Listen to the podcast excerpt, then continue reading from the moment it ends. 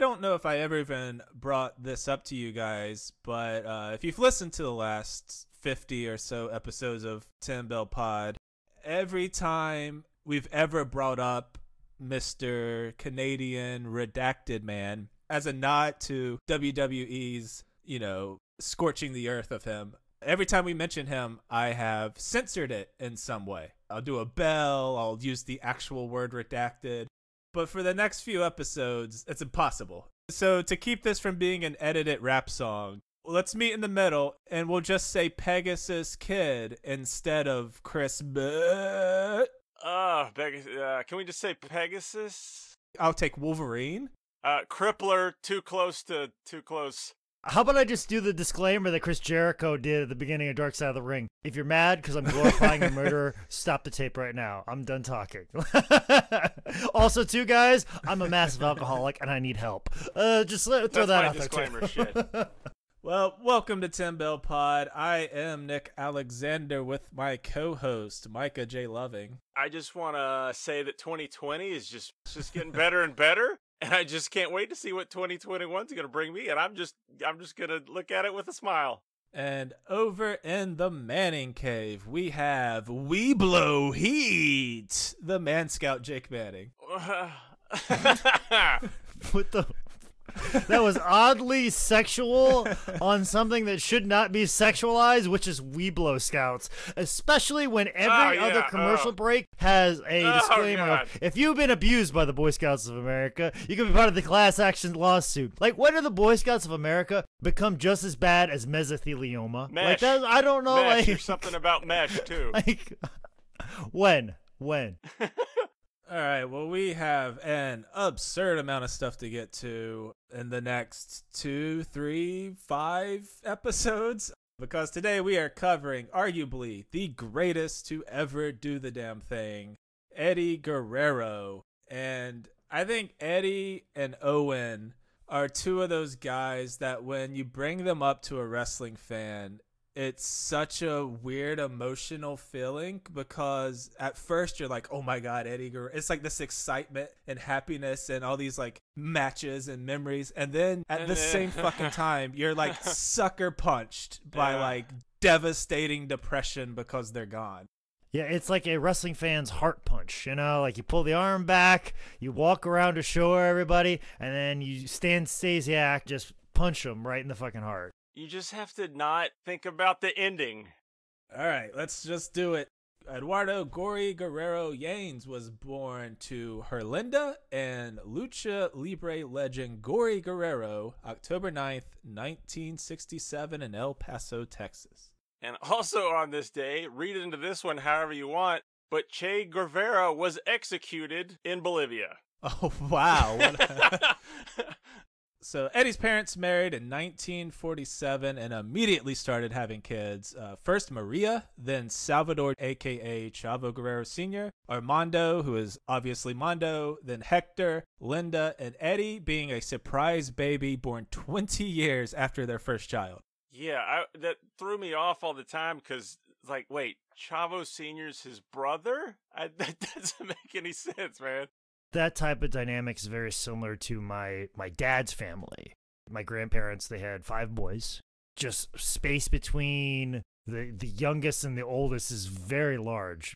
I think the oldest like graduated in the 60s and then my uncle Steve graduated in 1983. Wow. Um, so like basically when Steve was like born, Gary I believe was in high school or getting ready to go into college, and the idea of such a large gap and especially such like alpha male athletics and that baby of the family.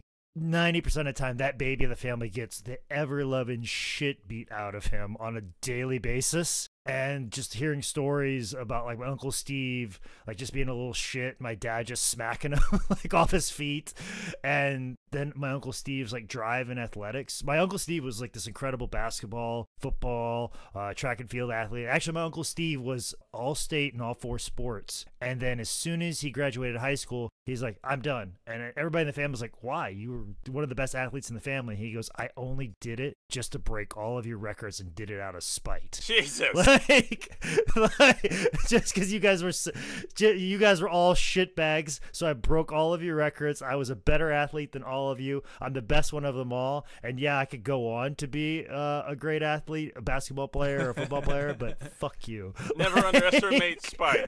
Now, granted, I had a, an uncle who was a world record holder, but my uncle Steve could have played Division One basketball at Iowa State basketball anywhere in division one college like he could walked on and, and would have made the team easily anywhere in the entire country but he's just like nah i'm just gonna go to vet school and i've proven that i'm better wow. than all of you so fuck wow. off uh, that's that's the kind of thing that happens in families like that is it the you know the older brothers look at this little brother as the shitbag but that trauma that abuse uh, drives him into this incredible athlete which i can only imagine what mondo and chavo did to fucking eddie shit in his book bag and like it's a rib brother one time i choke slammed my cousin and i got grounded from wrestling for so long what did he land on the kitchen floor. It wasn't good. Oh.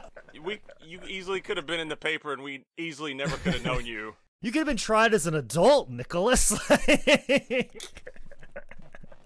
let's let's toss uh, Eddie's daughter Raquel Diaz. It was her ring name. Who is married to Aiden English, Chavo Jr., who is Eddie's nephew. Let's toss all them into the family.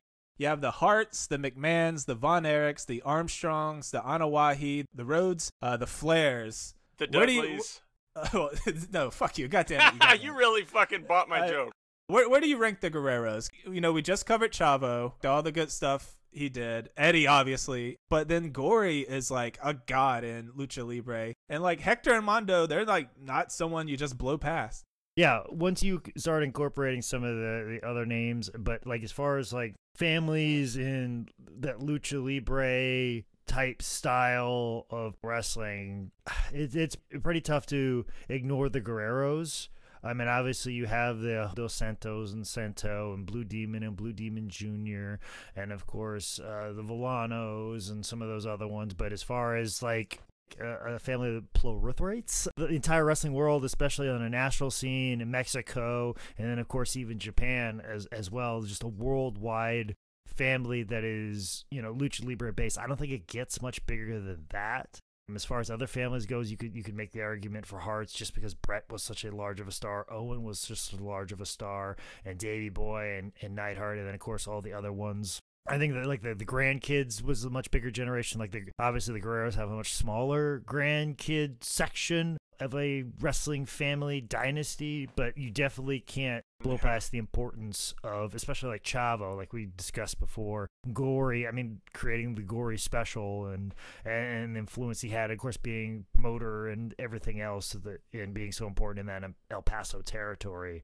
Yeah, I, I it's it's they got to be top five. I don't think they're top three, but they're de- definitely top five. The top three is going to be a is going to be a very very very hard yeah. argument. They could be top three, but I'm sure somebody will come in like, oh, you got to look at this. You got to, I mean, I understand that, but like, um, I think top five solid lock, no discussion whatsoever. Top three, you can bat it around a little bit. I mean, I mean, they're definitely top three, maybe.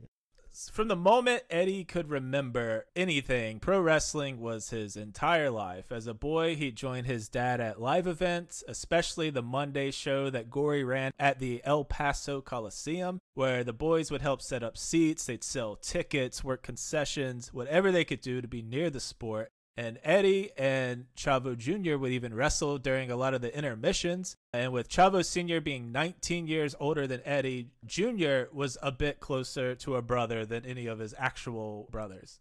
Yeah, one of the coolest things I saw was when they said they would wrestle in the backyard ring. They would take off the top rope because they were so small, and then the second rope would become their top rope. Just like Chavo Sr., Eddie was a pretty good amateur wrestler and he was offered just a single wrestling scholarship from New Mexico Highlands University in Las Vegas, New Mexico. And as someone who has driven across the country several times to go to Vegas, there is not a more disappointing road sign in the country than Las Vegas, New Mexico. How many guys you think got busted for illegal gambling and tried the defense was no no no no it's fucking Las Vegas man While on the collegiate wrestling team, Eddie suffered an ankle injury almost right away, and he got redshirted, which means he gets to set out a year without losing a year of eligibility in college sports. It happens all the time in football. While Eddie was healing up, the New Mexico Highland Wrestling program was canceled, just like Chavo's story. And just like Big Brother, he would use this time to get into the world of professional wrestling. Under the guidance of his dad, Eddie started training with his friends Art Flores and Hector Ricon. An aging Gory kind of coached Eddie and his friends from the sidelines, and that mixed with a lifetime of being immersed in the sport, the priceless in ring psychology lessons from his brothers, all this would put Eddie on the path to being on the Rushmore of in ring greats. Eddie had his first official match in Juarez, June 27th, 1987, teaming with Mathematico to take on El Vikingo and Flama Roja, billed as Eddie Gory Guerrero. I love the gimmick of El Ma- uh, Mathematico, like because he's got numbers all over his mask, and I've just never re- really quite figured out what exactly his gimmick is. Is he Yeah, a math teacher be. or or what? But he's just got all these weird numbers on there, and it's like I'm just a math nerd, guys. Haha! Take this arm drag from the wrong side. So Eddie dove in head first. He would wrestle as much as possible, sometimes getting in two or three matches a night and often making multiple towns to do so. And a lot of these early matches are very important to Eddie's development, but they are not glamorous. He would sometimes wrestle in bull rings, on sawdust mats, and sometimes on straight up concrete platforms.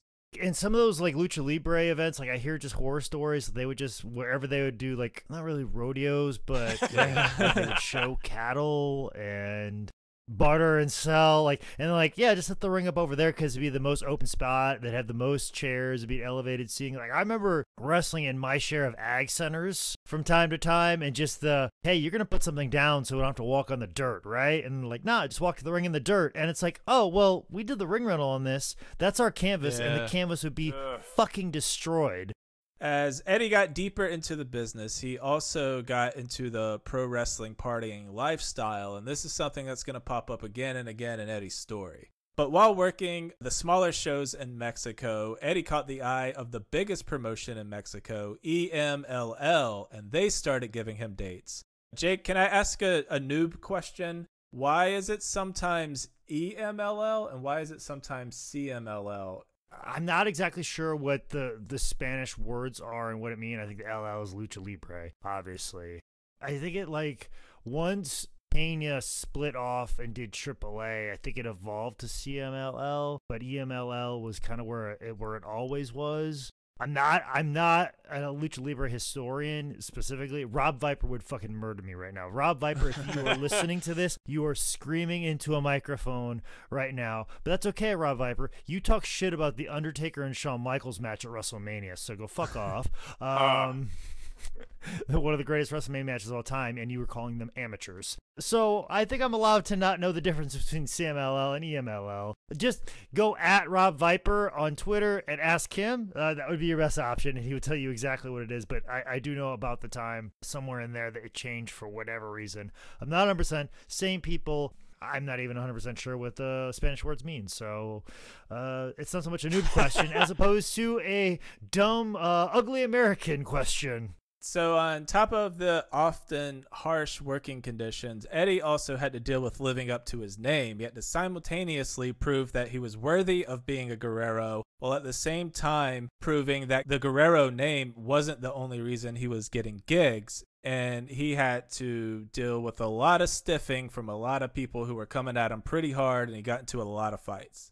Yeah, as Eddie would say, a lot of wrestlers didn't think I deserved to be there, and they were right. In the long run, it helped me, but I wasn't ready for that right then and there. Another interesting thing, Eddie said he could understand Spanish fluently. He or he could understand it clearly, but he could not speak it fluently. So when he's trying to communicate with guys in the ring for high spots and finishes, that would get all fucked up and then that would get guys mad at him too. Well, also too kind of a thing in lucha libre. The, the the last name is very important. Like if you are the son of somebody, it is a very important thing in lucha libre. That's why a lot of guys who are the son of somebody, if the father is a non-mask wrestler, they'll put the son in a mask immediately and give him the most outlandish gimmick, put him in a mask just to like, hey, when you finally are good enough to use Yeah. my last name. We'll take that mask Yeah. off, and then then you'll make your debut as Eddie Guerrero or or whatever. And then it's the, almost the reverse of that. If the father is a famous mask wrestler, the son will wrestle without a mask under possibly even his father's real name or a different name and then all of a sudden when he is ready to become the blue demon junior then he gets the mask. So it's it's vice versa of that. If the father is a famous mask wrestler the son wrestles as an unmasked wrestler under a different name. And if the father is a famous unmasked wrestler then the son goes underneath the mask until he is ready to take the name While crashing with Hector in Tennessee, Eddie was able to get his foot in the door with NWA slash WCW in 1989, having a match with Terry Funk of all people. Terry lets him do fucking everything. Yeah. Terry selling for him, all types of shit, man. This match kind of blew me away. It was one of those like two goats at totally different points in their careers meeting up for this magic moment I never even knew occurred.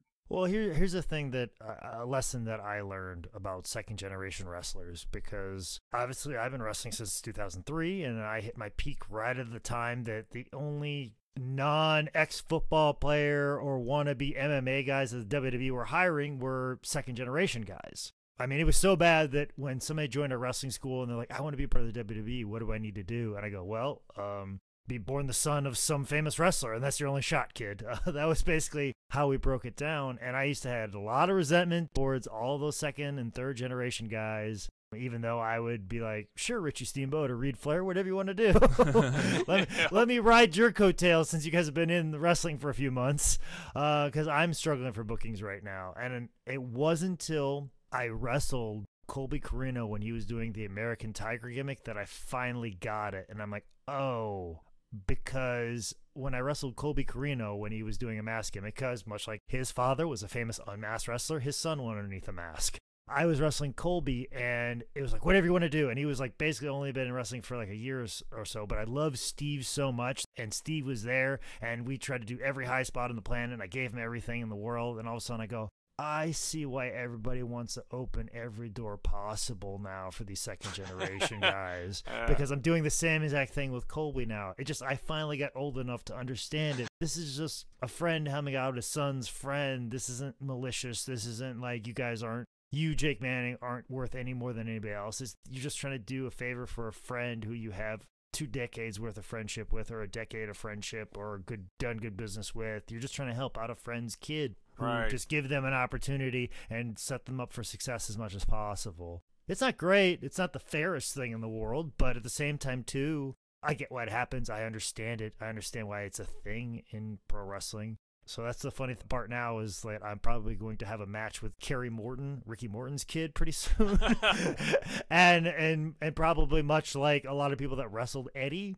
Kerry Kerry James Morton used to get in his father's bag and put all his dad's stuff on before the show and go out there and wrestle matches uh, with like me or Charlie Dreamer and he would do head scissors, hurricanranas, and do all the spots Jeez. in the world. And now he's a adult male now and wrestling, and we'll probably have a match sometime soon. And um, the School of Morton, and it'll be online somewhere available. And I'll probably give him everything in the world because I love Ricky Morton so much.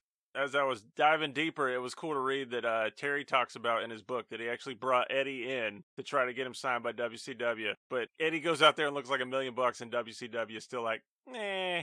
So Eddie was a huge fan of Japanese wrestling. He always got his hands on tapes of Tiger Mask, Tatsumi Fujinami, and Liger. And in the spring of 92, he fulfilled his dream of wrestling in Japan when Negro Casas helped Eddie land a spot with New Japan, which couldn't come soon enough because Eddie was in a huge beef with EMLL's promoter that basically got him blackballed from Mexican wrestling. And Negro Casas, holy cow, that's a guy that gets forgotten about in history. What an amazing wrestler. He was just incredible. Just peak form, and just seeing photos of him in, in his prime was just incredible. I think his brother was also heavy metal, if I'm not. Oh uh, wow, Oh, really? Yeah, yeah, yeah, yeah. I think I think though I think those guys are brothers, if I'm not mistaken. Ah. Once again, just tweet at Rob Viper and let him know that I'm talking about Lucha Libre out of pocket. And if anybody's interested, Eddie does have a match with Negro Casas, New Japan 92. It's on YouTube. Really short, but it's pretty cool. Also, this tour is when he met Benoit for the first, uh, sorry, Pegasus Kid. And Pegasus Kid knocked him out in their very first match with an enzuigiri out cold. That's how they made friends. Following his first trip, Eddie would start making the 14 hour flight from Mexico to Japan, including being part of 1993's Super Junior Cup that also featured Pegasus Kid, Jushin Liger, my boy Lightning Kid. I mean, it's just an insane lineup. Some of these matches around this time, you'll notice that Eddie has no eyebrows or any hair at all on his face. That's because the Nasty Boys shaved all the fucking hair off of him as a rip. Yeah, also too, we, we've mentioned this before. Like we're building to the Super J Cup. This is where the pieces are put together, where somehow just collectively in the wrestling world there is this idea of, of pulling people from Canada, the States, people that are well versed in the lucha libre style of professional wrestling, Japanese wrestling, and just converging on the Super J Cup, converging in Stampede Wrestling, converging in AAA as it's formed, uh, this idea of this amalgamation of talent, the idea of no longer as like, oh, that's just the luchador guys. Oh, they're just a Japanese wrestler, and these are American guys, and those points never meet. It's like this evolution that that happened in MMA at some point in time, where all of a sudden everybody could do everything. It wasn't just a kickboxer versus a wrestler. It was a wrestler that knew how to Right, yeah. kickbox. It was a striker that was also like an Olympic gold medalist in Greco-Roman wrestling. It was this idea that you couldn't just be one thing in professional wrestling. You had to be able to do it all. If you were an American wrestler, you had to learn how to roll and, and be a good base for somebody. At the same time, too, knock somebody's fucking dick in the dirt and just be extremely physical. At the same time, doing hurricanranas and tilt-a-whirl head scissors. You had to be able to do all of those things. And pretty much the style that you see today from everybody across the world is basically at this this time period and Eddie was one of those integral guys that was able to make those transitions because I'm sure there was a lot of guys that were tried. There's probably a lot of luchadors that brought over that couldn't adapt to the Japanese style or Americanize their style enough. So that's why we don't we're not doing a specific podcast on them at this moment in time. I'm sure we're going to do the Negro Casas podcast Oh, as yeah. soon as as soon as Nicholas practices that in the mirror like about 17 times a day Working in New Japan actually helped Eddie out in Mexico, giving him the clout to escape his blackball. Uh, first with Universal Wrestling Association, and then he'd actually go back to EMLL, which was now getting booked by his cousin. And that's when Eddie would start wrestling under a mask as Mascara Magica.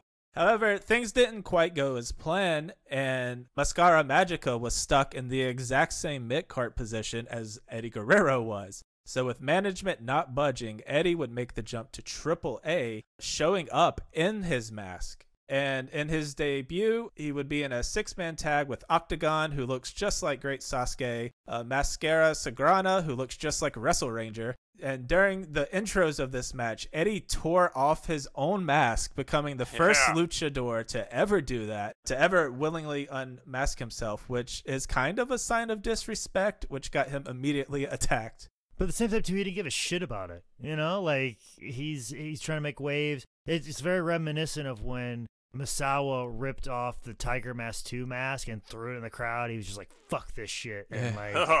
I want to be my own own man, my own thing, and of course, Yeah. I'm sure EMLL would be like, "Well, the, the Mascara Magica thing is ours," so it could like have a copyright issue because I always say this: it's important as a wrestling fan, especially a wrestling historian, to go back and look at AAA in the early 90s.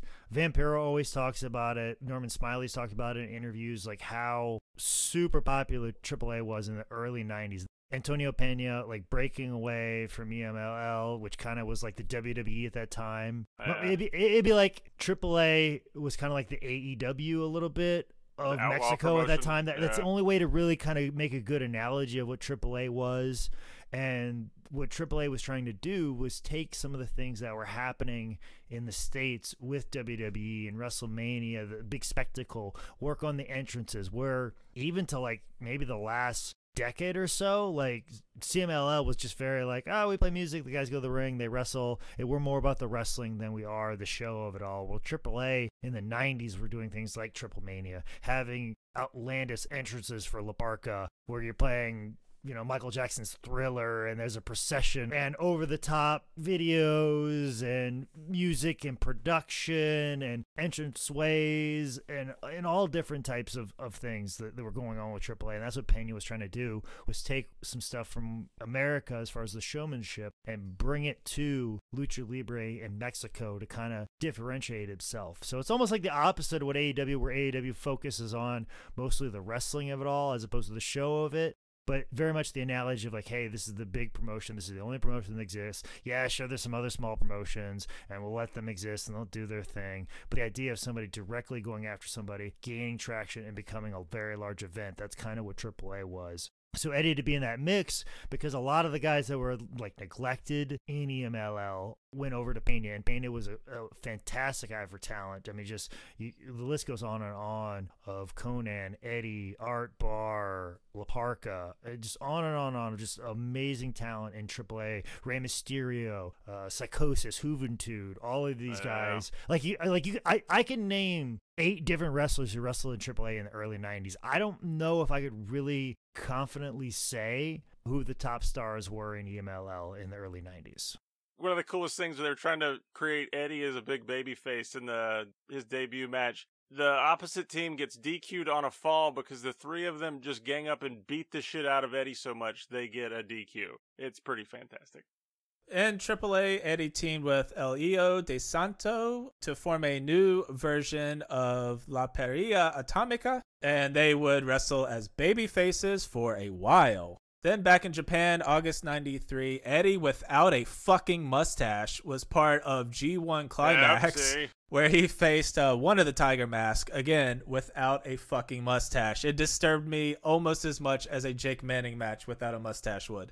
You're almost like, is that Eddie Guerrero? Because I don't think that's Eddie Guerrero or any Guerrero, to be quite honest, because yeah. Chavo was like the like he had no mustache, but then there he had a mustache, he rocked it. But Hector, seeing Hector Guerrero without a mustache, it's got to be disturbing. Mondo, no fucking way should he ever not have a mustache. I've seen it; it's scary. Chavo's the only one that could pull it off without the mustache Guerrero. It's it's weird. September 93, Eddie would start working in Japan under a hood as Black Tiger Mask. I remember just back in my old tape days of just being like, "Oh yeah, I know Black Tiger," and then you finally read that one like message board entry. It's like, "Nah, that's Eddie Guerrero, man." It's like, what? That was so mind blowing when I first learned it. Well, it's very interesting because the original Black Tiger was Rollerball Mark Rocco, a UK wrestler. So it's very interesting to, to see some of the big swings of these mass Japanese wrestlers. I mean, you had Sayama being Tiger Mask, and then you went to Misawa, who was more of a you know excellent striker, good high flyer, not as good as Sayama, but who really is. Black Tiger, Rollerball Rocco, who who could do some of the high flying stuff, but also was a great mat wrestler. Uh, Eddie was a great mat wrestler, obviously because he was an amateur, but his high flying, his fluidity, his ability to you know get down and dirty and actually get down and fight, I would say a little better than, than Rocco. But I, I haven't seen too much of Rocco. I need to go back because he is a legend in UK wrestling and a legend as as Black Tiger. But just that you look at the different iterations of Black Tiger. You look at Rollerball Rocco, Eddie Guerrero, and I believe Rocky Romero was uh, Black Tiger for in a later incarnation in the early 2000s wow, as well. I, I, I, think it's Rocky, unless unless I got got I'm confusing with somebody else, but just the, the, the, different iterations of all that. A guy that can really kind of just do everything. He's great at mat wrestling, a high flyer, great striker, we talk about the lineage of, of Tiger Mask, but the lineage of Black Tiger is just as incredible.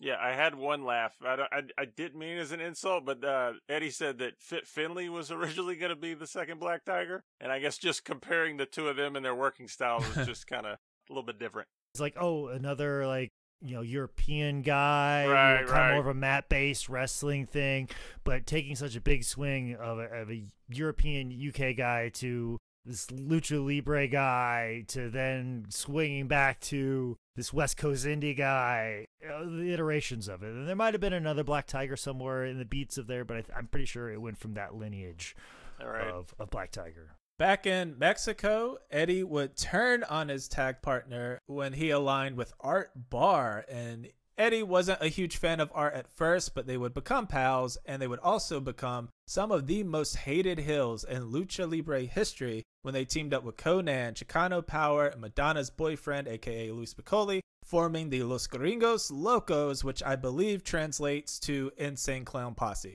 Eddie talked about how that he, he got maced twice from the heat, bags of piss and shit thrown at him. I mean, it was that pure fucking raw, I want you to die hate. Konnan's talked about this before the difference between a Mexican wrestling in America and the difference between a Mexican American wrestling in Mexico or American. Like the idea of, like Rey Mysterio grew up in San Diego, but Mexican American. It's a, it's a big yeah. difference between someone like Mystico coming over who is a Mexican wrestling in America. The idea of culture and style and how we do things it sometimes clashes and the idea that, you know, Eddie, someone who grew up in El Paso, so he's a Mexican American as opposed to a Mexican, and he could claim both if he so wishes, and he did in his career when he's a babyface. But to claim America so solely just infuriated the Mexican fans so much. Like you're supposed to be one of us as well, and you've abandoned us. And wearing the red, white, and blue, and the red, white, and blue tights just infuriating the people so much. And, and Konnan also Mexican American doing the same. And then you have the Americans working their way in here with Art Barr, with Louie Spicolli. Like, yeah, I'm with them. I'm with these assholes over here. And then all of a sudden they released Art Barr's arrest record. I'm like, oh, this is a horrible human being. Yeah. Even though he's a terrible wrestler, boo him for everything he stands for, even though fantastic wrestler. Boo. yeah, we'll we'll get in that if we ever cover Bart, but not a good dude. Yeah. Eddie would finish up 93 and go into 94, bouncing between Japan and Mexico. And 94 would be the biggest year of his very young career, first getting into 94's Super Junior tournament. This might have been the tape that I first heard of that I needed because I was a huge Pegasus kid, Mark, at the time. And I was like, wait, he won this big Japanese tournament, and it, well, Eddie Guerrero's in it too, and he makes it to the second round and fights, and I was like, oh fuck! I remember that was just that was the top tier. I need it, I need it, I need it. Super J Cup '94.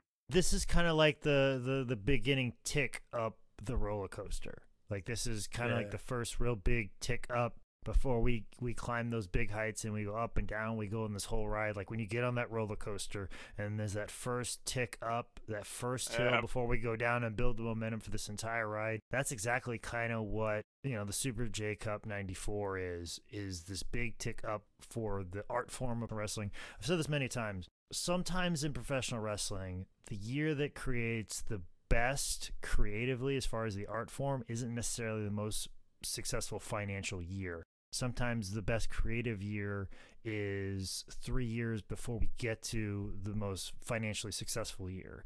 I think huh. if you look at if you look at different times and periods, that the year that produces the most advances creatively, you don't see the gains in the business for another two or three years later. I think you look at a, multitude of different places in history, you'll you'll notice that trend. And '94 is a perfect example of that. Business in America is absolute shit everything's very stagnant just about everywhere else. Uh, Mexico's doing pretty good. Japan's doing very well. Obviously, the, the European tours are still happening, the Germany tours, and that business is still trucking along, but nobody's making record money. Nobody's doing absurd business. New companies aren't just opening left and right in 94. But the idea of the art form, if you look at some of the matches that are happening in the sport, and and pushing the art form itself it's it's happening right here in the Super J Cup. There's a lot of other things that are even happening in the states. '94 that as far as the art form is being pushed, but as far as things happening on a national level, it hasn't it hasn't reached TV yet. Uh, '94 ECW is is forming and it's making its way happen and, and kind of changing like that hardcore style that realistic style that would the NWO would capitalize on just a few years later that that like what they do is fake what we do is real type of professional right. wrestling that's starting to to be created right at this moment in time in Philadelphia. The idea of high spots, the idea of a wrestler being able to do lucha libre, doing strong style, being able to do the American style, and one guy being able to do all three of those. Yeah. That is happening. And then once you start putting those guys out there, now granted, you know, once you put an Eddie Guerrero out there in 96, it's not like, oh, the business is fantastic, much like what we thought was going to happen when people are like, oh, once they see the Dragon Gate guys come over and do this in America, the wrestling world will change. Like once you see Yeah. Toriyama, you're like, once they put this on national TV, that will change the business. No, not necessarily, but it will put pressure upon those main event guys that they have to work harder, better, Yeah. stronger, and refine every aspect of their game to push them further in what they do. And then also maybe even incorporate some of the things that those guys do, and then some a guy or two out of that will move up. So that's kind of what you're seeing uh, right now in in '94 right here. One match you should definitely check out. It gets the big four stars and three fours, so almost a five star. Black Tiger and Great Sasuke versus Pegasus and Otani, and it, it is so much fucking fun. It, it's fun to see Eddie in a mask as Black Tiger, but still being able to show that personality because he's he's such a fucking nuisance in this match. He's motioning to the crowd. It's it's so cool to see Eddie just you know being himself. It's like the mask ain't gonna restrict me and my personality. I still make this shit. The the ending has a little botch. It probably took it away from five stars, but man, crowd's hot. Gotta recommend the shit out of this match. It's on Daily Motion. Back in Mexico, things would continue to go well for Eddie. Los Gringos Locos feud with Santo and Octagon was heating up on the build to November 4th when Worlds Collide pay per view, where Love Machine and Eddie would take on Octagon and El Hijo del Santo in a double mask versus double hair match. And I don't think I'm exaggerating too much when I say this is the most important pay per view in Lucha Libre history. Hands down, without question. And I was super excited when Eric Bischoff talked about this on 83 Weeks and like WCW's involvement. Like the idea that, you know, Eric Bischoff was trying to just open up channels with Mexico and get talent and, and get some of these guys out there. Like the idea of like, hey, let's fund this pay per view so American audiences can see some of these guys and then I can kind of pick through some of these guys and use them f- for this cruiserweight division I have you know idea. So it's like hey let's let's give a hand. But of course you know dave meltzer will talk about you know aaa is going to be the third big company in the states. Uh, it's like no this was just a pay-per-view to showcase some people. yeah no this is a, a thing that obviously Eric Bischoff saw this as an, a money making opportunity. Like, hey, let's let's run a traditional lucha libre pay per view and see if it generates some money. Since we have the pay per view clearances, let's give AAA an opportunity. Let's get some of these guys some exposure. Maybe I can take some of this talent if they get over enough strongly. And yeah, as far as getting guys over, like the Los Gringos Locos were just made after that. They were they were probably one of the most Yeah. hottest commodities. But also too, what you got to remember about matches that are like four and five star matches that everybody forgets about. Everybody focuses in on with five five and four star matches. Like, oh, the spots. We have to do this. This match is full of spots, and I have to do all this and all these things. Uh, No, if you want a four or five star match, and if you look at all of them, they all have some sort of story to them. And the story of Eddie being Santos' former tag team partner, turning on him, turning against his country, essentially. And and then in, in the biggest stakes match you can have in Lucha Libre, put your hair up if you're a non-mass wrestler. Put your mask up if you are a, a, a luchador mass wrestler. And the idea of the son of the saint, the son of Santo, quite possibly one of the biggest Lucha Libre stars of all time, putting his mask up. Santo, a, a man who w- w- buried in his mask uh, just for so long. Is this guy ever going to lose his mask? And the idea of Octagon, too. People forget how big of a star Octagon is, and Nick mentioned it earlier, talking about Octagon looking like Sasuke. Well, uh, Octagon looks actually a lot like El Generico, and El Generico has said said that he basically just ripped off Octagon. And actually, if you look at earlier matches with El Generico, he's just basically wearing a replica mask of Octagon. Uh, that's that's really huge. And then, then of course, the spin around and grab the guy in the hand, arm drag. That's all from Octagon. Like Right, if you really look closely at Octagon and El Generico, it's just basically the same thing. And the idea of Octagon being a lawyer, Mike Tenay just incredible in this match, telling that story for everybody to understand for, for American audiences. That's what helped make the Los Gringos Locos such Yep. a, a big star. Is you knew the backstory, you could understand the backstory. So then once you have the story and the spots that they'll hit are absolutely incredible, and then of course the big blow off and the, the, the finale of it all of Los Gringos Locos getting their head shaved how just important that is. And then, of course, on the earlier card, you're seeing a 17 year old Rey Mysterio do some of the most insane stuff you've ever seen before. Uh, and, and like I said, Los Gringos Locos, they, they have their match, and you forget what the main event of that card is. You forget that the main event was a cage match with Konnan and Perro Aguayo. You forget that that was the main event. That was the main event. Yep. That that's when you know you have a defining match. The people they see the main event and they're still waiting for the main event. Like, well, surely that match you put on before the main event that like that was far better Yeah. than the main event. That you got to have another match coming out. Like Flair talks about this all, all the time that he wrestled Nick Bockwinkel one time and they didn't put him on main event. And and Flair was like, "Oh, fuck you." And just went out there with Nick Bockwinkel and tore it the fuck down. and, and and and Flair in his shoot famously said he was like, "Yeah, those people are still waiting for the main event to come out." and that's what they everybody was doing at the end of Worlds Collide. They're still waiting for that main event to come out. But this is also the time like AAA, they were they were smart in that they, they knew not just running in Mexico, but also branching out into those very strong Latino communities in Southern California and Texas. And, and, running those as well, picking up some American money and getting some traction that way, and kind of seeing as Mexico and a lot of those border towns and those very close uh, Southern California cities, uh, you know, San Bernardino, uh, Los Angeles, the LA Sports Arena, all those places, kind of seeing, and that's kind of their territory where they can they can get a lot of you know notoriety. They can do a different market and get, a, and of course, you know, you got guys like. Art Barr is probably an easier flight from Portland to LA than it is from Portland to Mexico City That's Yeah. true. and and and all those other guys. I mean, a lot of his talent lives in America, even though they're Mexican American. So yeah, it just it was it was just a natural fit, and it, one of the things that made AAA feel so big, even though Mexico was like ah fuck America and fuck you these guys who think they're American now. It's still that idea of like oh I want to make it in America. You know, it's still still kind of get that feel like oh AAA they go to America they run these big shows they ran a pay per view in America well AAA is a big deal where EMLL is still running Arena Mexico the same like way they did in the fifties.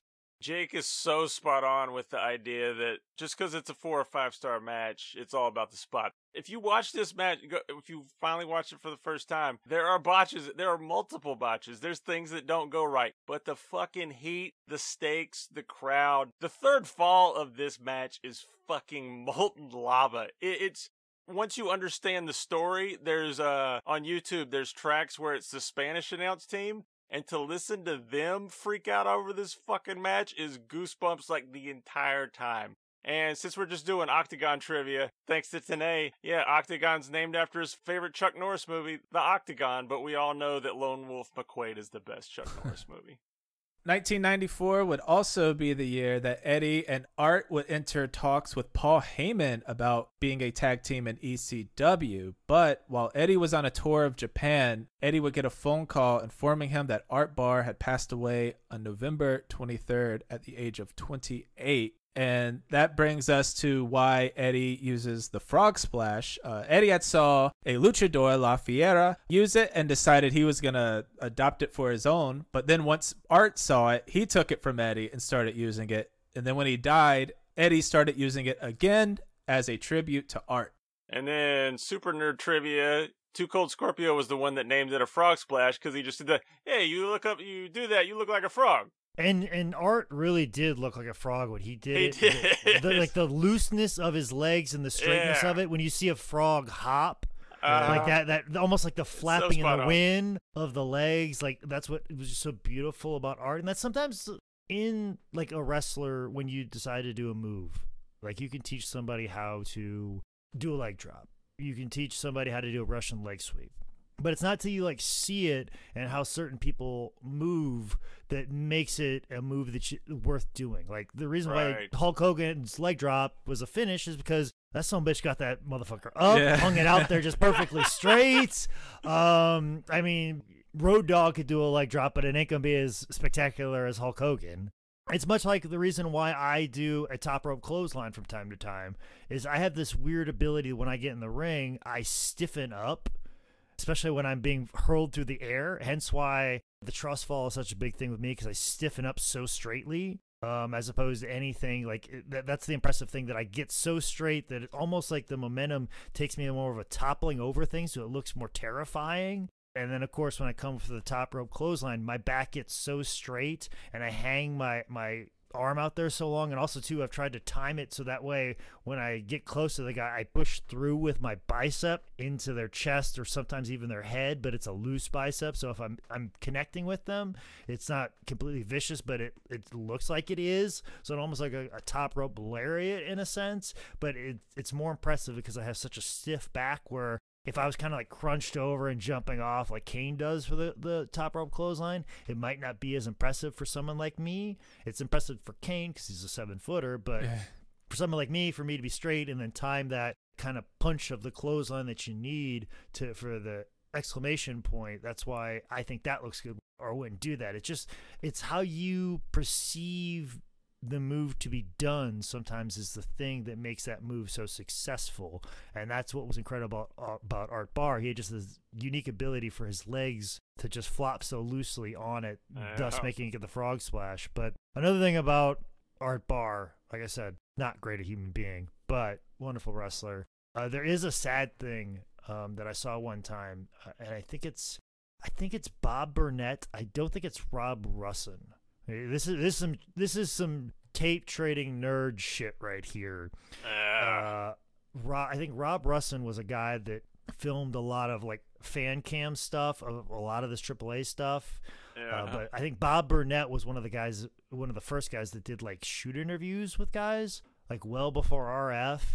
Like I, I, I think it's Bob Burnett because he would just he would get guys in a hotel room, just the way shoot interviews are done, even today, in a hotel room, get a, a camcorder and talk them real questions out of character. And I think Bob Burnett did one with Eddie Eddie Gilbert that's incredible. It's absolutely fantastic. you know what year he was doing these? Th- th- this this time right here Okay. because he did one with uh, Art Barr just in the locker room after some LA show, and it was after Worlds Collide because Art was uh, he was bald and he was putting one of those do rags on, and and he was just in the locker room and he was talking about the business and getting booked here and like what Portland was like, and I was talking to this booker, but he said I was too small, so I told him fuck off, and he was just you know talking out of character, and and Bob Arnett's filmed the whole thing. It's like a 20, 30 minute interview out of character, Wow. basically shoot interview with them, and the god, the fucking saddest part of the whole thing is uh you see Eddie in the background.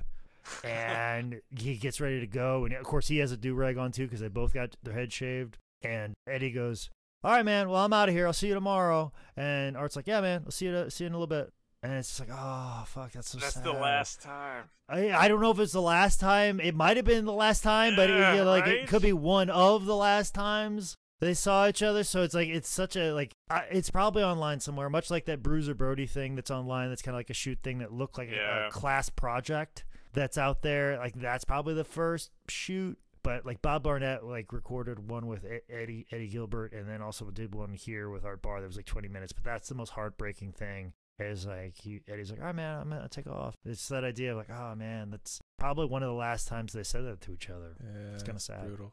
Without Art, Eddie would still make his debut in ECW April 8th, 1995. And while he wasn't there very long, this is just an iconic run, starting out with showing up to face Two Cold Scorpio for the ECW World TV title. And man, Eddie is getting huge Eddie chants, and he just showed up there. Dude, yeah, he, it's just he, he talks about he was just blown away. He was truly surprised. Like, why the fuck do you care about me so much, man?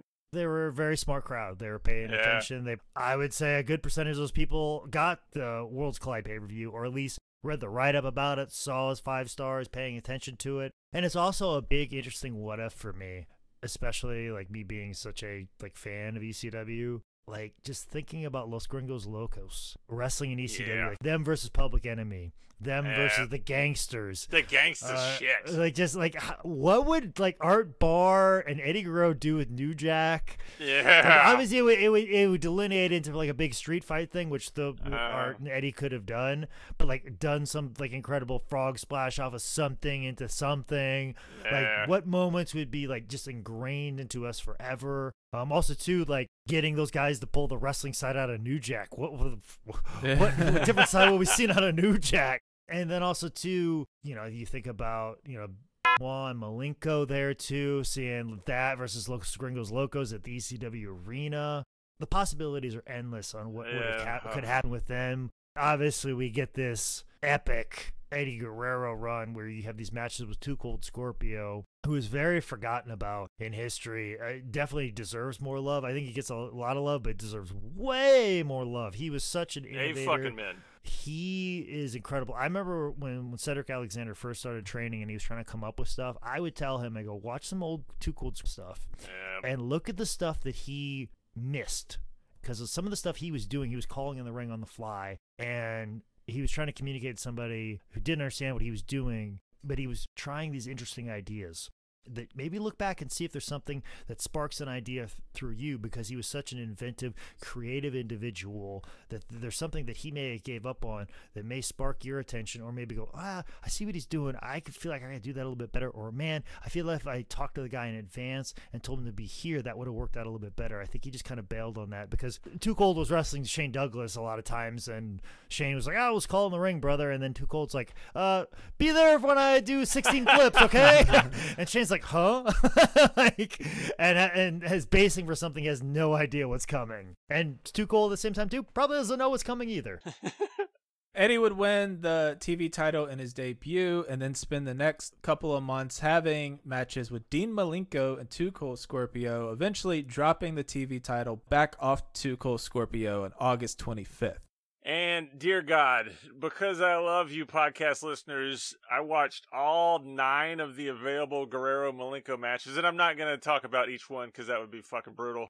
But I'll give you some fucking highlights. The best, if you want to be super nerdy, the best Tiger Bombs on the 721.95 match. That one's in Tampa. It's in Dean's hometown, so they that's when he wins the title belt. And Eddie's all classy, and he presents him with the title and shakes his hand. And then he clotheslines the shit out of Dean as he should. And in Dean's hometown, he gets an Eddie chant off of fucking him up there. I remember the first Dean Guerrero match I ever saw back in my really nerdy days was the 727 one. It's another Tampa one, but this one's so cool. It's it's outside. There's these huge chain link fences in the background and the crowd is just like salivating for like they've never seen this shit before. They're hot as fuck. I remember that's what blew me away. The 727 match is just something special a perfect Eddie moment. There's a gym show, 200 people. It's weird as shit. And there's that one drunk guy in the crowd that's doing boring. And about 10, 15 minutes into the match, Eddie has had enough of it. And he's got Dean in a leg hold. And Eddie, in perfect pitch to go with the boring, Eddie lets out a fuck you. Eddie's selling in the 520 95 match. Fucking Oscar worthy. Watch that shit it really it made me smile. Some of the he sold like a goddamn Laurence Olivier. It's also interesting. Uh, they were he had a Japanese tour in between this, so Black Tiger versus Dean happened, and the Japanese crowd's going ape shit over him. It's just seeing them all over, just getting to do everything they wanted to do, and just building up to having more and more and more chemistry, which you didn't think was possible. It's just a beauty to watch when I was watching all these. Also, to, to tag on a couple of moments they had, I believe there was a tag match that involved Eddie and Dean, and Taz was involved. Yeah. And there's a spot that I tried to recreate with Cedric, but I think Cedric was just a little too heavy. Cedric is the reverse of Too Cold Scorpio. Cedric has lead in his butt, or uh, Too Cold has helium in his rear end. Yeah. there's there's a clear delineation. Like you you know Cedric's there, where Too Cold, from what I hear, has hollow bones and he just disappears on you. Um, th- but there's a spot where like Eddie does this where they're running the ropes and out of nowhere Eddie hooks the arm of the guy who's standing in the middle of the ring and Eddie spins around and it ends up into an arm drag. They do almost like a like a 180, but it's like a turn, it's like a hook, it's like a It's, it's like merry-go-round arm drag. That's what I yes, merry-go-round arm drag is the best way to put it. And I tried to do a Cedric one day, like at the office, like between pulling orders. And I was like, Uh. Cedric, let's give this a shot. I was trying to explain it to him, showed him. We went in the back and we ran it. I was, of course, being the post for it because I wanted to try it in a match with Cedric, and I was like, you should, you should give this a shot. And I hooked him, and when I went over for the the flip, I spiked myself as hard as possible. like I basically gave myself. Uh, I'm surprised I didn't give myself a stinger, but I'm like, yep, we're never doing that again because I landed square on the top of my head, and I should be dead right now. um, that's why I'm so glad we don't have the wrestling ring in the back of high spots anymore. Just like I would see a spot and let's go try it, and Oh. like two o'clock in the afternoon on a Tuesday while pulling orders uh, was always a weird thing. Also, too, the the spot that you see a lot with the Guerrero Malenko matches is the tornado DDT and the push off. yeah. I did that to Caleb Konley one time. Like I was Dean and he was Eddie, Uh, and it was going to be a, a, cutoff where I go to push Caleb, and I told and I would tell him to sell up on his on his like hands and knees, and I would come with like a fucking kick right to the side, not so much like a, a Randy Orton, but more like a a Chono kick to the face type thing. I was trying to do while the guy was on the on the ground and, and Right, pull it right. last second and keep my leg loose, but like connect with it just properly. So I chuck him off like real fucking good. And I was like, ooh, I got him just like fucking Dean got Eddie. and he's not on all fours. I go, motherfucker, did you forget the spot? Fuck you. God damn it. I start running over, think he's going to get up. He doesn't. I run over. I get close to him. As I get close to him, he goes, I can't feel my legs. I Okay. Can't feel my legs. Can't feel my Oh. legs. and right before we went out there, they told us to. Let's see. Early in the show, they told they, they were mad that we were there. They gave us like a pity five minute match between tournament matches. Then all of a sudden, they're like, "Hey, Ruckus is going to be late, and he's just after you. We'll give you seven minutes now." Then they're like, "Ruckus isn't even here yet. We need you to go 15." so basically, we went from only getting five minutes to seven minutes to now 15. And then as Wow. before, we go- before we go out there, like stretch as much as possible. Don't go home until we tell you. We go out there, and two minutes in, Caleb Konley can't feel his legs. we we get through the match I, through the shit through me doing the shittiest camel clutch of all time and getting him through, and then him finally feeling better. We get through the fucking match. He immediately passes out in the back. Oh my and, god. Uh, and the EM, EMTs are there, and like his girlfriend at the time is off hitting on somebody else, and so that's basically where me and Caleb became friends for life. Is because I was like, man, if nobody is a friend of this kid right now, nobody will take care of him. Um, so it's it's so it's just it's very it's very interesting that because of uh, Eddie Guerrero and Dean Malenko, I I have almost died and I've almost murdered one of my friends. like Nice. because because of these just trying to recreate what these gentlemen did on a nightly basis in ECW. Like I almost murdered somebody and almost murdered myself. That's how incredible the stuff you were seeing to kind of add a little validity to it. And I think I know the answer to this question, but I want to ask anyway. Is it easier to be told you have to do five and then have to do 15 in comedy or wrestling, Jake? Uh, I think wrestling you can kind of like you can add a little bit of time with stuff. Like you know, comedy you gotta have jokes. If you if you don't Yeah. ha- if you don't have ten minutes, you don't have fucking ten minutes. Where you know wrestling, you can if you don't have fifteen wor- minutes worth of moves, don't worry, you can bullshit your way through it. That's that's the difference. Just grab a headlock on the stool and milk it for all it's worth. Mm-hmm. And, you know, and then just kind of laugh at your own jokes, and then hit the microphone against your thigh, and do all that type of stuff. I figured you guys were going to go for, so, where are you guys from? Yeah. Yeah, crowd work is never a way to make Crowd up for not having minutes. I am one of the worst comics on planet Earth at crowd work. Like I, I can't. do it. No, not you, Nick. I just don't believe that. And uh, before we get to the creme de la creme of the ECW run, I gotta recommend the Eddie and the Steiners versus Cactus Jack, Malenko, and Two Cold Scorpio in a six man. Everybody gets their moment to shine. At one point, the Steiners hoist up all three opponents and let Eddie do top rope maneuvers onto all fucking three of them, different ones for each one. It's a spot fest craziness. It's it's fun as fuck. And then we get to not just one of the best ECW matches of all time, but one of the most emotional moments in pro wrestling August 26, 1995, uh, after Eddie dropped the belt to Too Cold Scorpio the following day, him and Dean had their very last ECW match as both were heading to WCW. Two out of three falls match, and just holy shit. The atmosphere starts off right when you get the visual of Joey Styles in the ring, and then in the background there's a big long like computer printout sign that just reads Bischoff sucks. it's just it sets the tone beautifully. Well, and I also like to like people think about that match and just assume everything in it is absolutely 100% perfect. Yeah, right? You know, like everybody, like sometimes when you think about matches and you hear about how great it is, like, oh, it was a great match. And I always tell guys this, like, when they they make a mistake early in the match, like, oh, the match isn't as good as it was supposed to be. And, and I always tell them, like, watch uh, Malenko Guerrero two out of three falls. And they're like, oh, well, that kind of happened. Well, yeah, because it's just like during that period of time, they called it in the ring because they, those guys are still of that generation where like, yeah, this is what we'll do. This spot we're gonna do. We've done the spot before. Okay, let's go out and just go do this. They also too want to keep it loose. They also want to feed off the audience. But okay, they probably we'll give them more wrestling if they want wrestling. We'll give them more rope spots if we want. Whatever it is, we'll figure out what they want out there. And then there's miscommunications like, oh, shoot, you know, like it was in that time period where the, that shit happened but everybody you know holds it as such a holy grail that they forget that these guys were still trying things they were still working on their crowd yep, they're still yep. open to listening to the crowd as opposed to this is the match that everybody's going to like when i go out yeah. there. They still were still even at that time at, eh, in their craft they're like let's go out and try this or like mm, let's just feel it out there on this. Let's be engaged. Let's pay attention to what the crowd wants. And like oh we made a mistake. That happens. Let's keep moving. Don't worry. We get plenty of good stuff later on. We'll get to it. And and not getting flustered by that and that's shows their themselves as pros is they could stumble a little bit and then go oh it's fine. We got we got these great spots. We know work because we tried this yeah. at drexel pa months ago.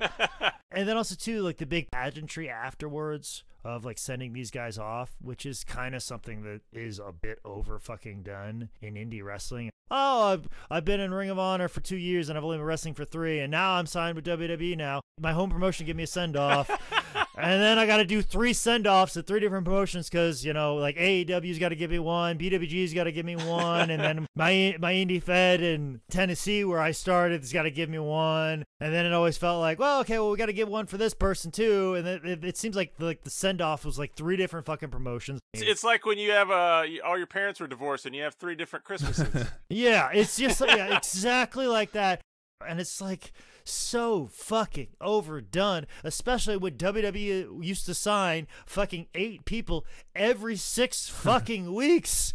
Sorry, that we got on a big delineation right there.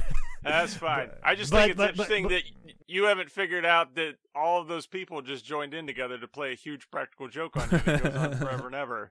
Forever, even in a pandemic.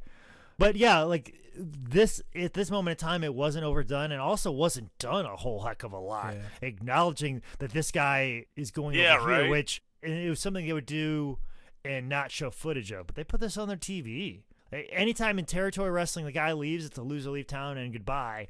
And anytime somebody in ECW before was like, okay, he got signed by the Fed, well, job to this guy on the way out, and that's it. But the idea of we'll have these guys wrestle, we'll give this to the fans, save your goodbyes, give your speeches, tell everybody thank you. That was one of the things that made ECW kind of real.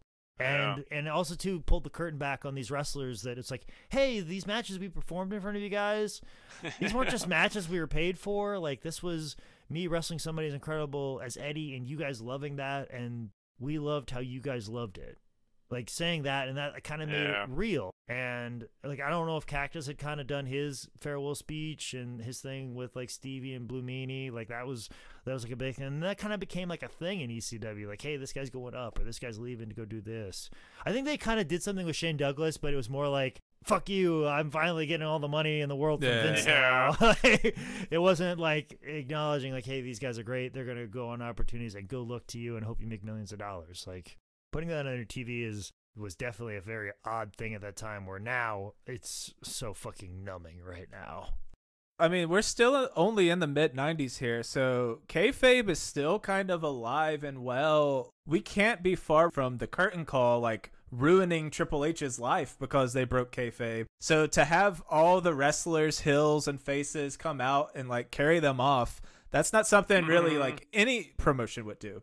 The the one thing that I didn't think of when I, when I rewatched it was like I don't know if I've ever seen another match where the, on the third fall they both get their shoulders down. That was so fucking the- nut. That that was beautiful, man. I was just like, wait, you can do that? That's allowed in a two out of three fall. But it's it's kind of that situation where it's like, okay, they're like kind of like you're saying, the kayfabe's broken. We're doing this to send them off equally because we love them both just as much. But when the announcer says we have a draw, maybe the only time everyone I've heard them a standing fucking Yeah. ovation for the draw call. And then an ECW chant explodes out of a draw. Like I don't know if I've ever seen a draw get so much fucking love. yeah. And I dare anyone in the fucking world to not cry after Dean and Eddie hug right after Eddie tells Dean that he's one of the best wrestlers he's ever encountered in the whole world. God, just like I already said, rewatching that match. If you listen to the podcast, I recommend to do it again as much as you love wrestling. It's not a perfect match, but Jesus Christ, the fucking love that is shown for just the art form of wrestling. Goddamn, man. And with that, we will pick up on Eddie Guerrero part two as he heads to WCW. Made it through one episode without crying. Well, this is the uptick on the roller coaster. Yes. But uh, as, roller coasters do, they go down at some point in time, and we're gonna we're gonna unfortunately hit some downs, and it's gonna come in episode two and ultimately in episode three. So there's gonna be ups and downs from now. Here on out, we've been ticking our way up the roller coaster, and we're about ready to reach the peak before we start seeing some downs in this story. So be prepared and buckle up. I want to give a big thank you to everyone who got one of our uh, autographs. That was really cool just to see happen in real time. Yeah, I gotta watch the video. I didn't watch it because I'm a real poser of uh, my very own podcast. But thank you guys so fucking much. And then we also have to give a big shout out and thank you to all of our Patreons, Patreons, Yeah. patrons. And we got a couple new ones, Jake. Yes, thank you, Jim Renson and Daniel Bessels. Those guys, I just mentioned that I have a podcast, Bell Pod, and I did it on the Labor Day Sellathon for the High Spots auctions. And those guys were like, You have a podcast, Jake? And they immediately not only subscribed, but also joined the Patreon That's within awesome. minutes of me mentioning Wow. that I had a. Like they, Holy they, shit. they, they, they asked about it. I told them about it. Minutes later, they got in the feed and like, all right, already subscribed and already a Patreon member. Like it was in Whoa. mere minutes of just Thank mentioning of, of doing that. That's how awesome they are. And Jim Renson, all the way in the Netherlands, I appreciate you so much. And Daniel Bessels, rocking with Dan, can't thank you enough for jumping on the Ten Bell Pod Patreon train. Seriously, the fact when Nick told me we got a Patre- Patreon, you fucked me up, Nick, saying it all weird. That we got one from the Netherlands. I seriously like my little goosebumps. It was like, really internationally? Fuck. Thank you guys Well, so much. And and Jim's friend, who he consolidates a lot of orders with on the High Spots auctions, Gerard Butenberg, when he was bidding on one of the early auctions, it kind of blew us away. Like, really, is this happening? Uh, Gerard Butenberg, hopefully you can become a Patreon member, but Gerard, Yeah. he won an auction for Teddy, one of Teddy Long's suits that he wore on SmackDown. So every time I see Jim's name and Gerard's name, it always just makes me smile because I just picture this guy in the Netherlands just walking into every room going, Let me holler at you, player. We're going to make this a tag team match uh, or whatever Netherlands accent there is. I wanted to make a joke of some sort. I was uh, that wasn't like haha wooden shoes. Uh, so I was like, They're called I was looking up these facts about the Netherlands, and by like fact seven, I was like, holy fuck! I think I'm gonna move to the Netherlands. it's like the best country I've ever read about in my entire life. I could just hear you beckoning to Spencer in the middle of you reading the fucking shit. All right. Well, that's going to do it for part one. Uh, Patreon.com slash TenBellPod, TenBellPod.com. Find us on social medias. Fucking vote for the love of God. I don't know when this is coming out. See you in part two.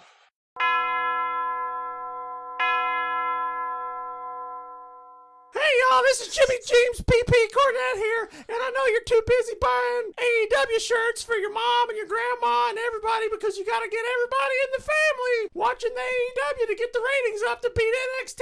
But if you could just go to Patreon and give them 10 Bell Pod Boys some money, I know they'd appreciate it because they actually do real moves and they know how to work a match unlike these, these spot monkeys. So quit buying AEW shirts and give 10 Bell Pod some money. Wendy's.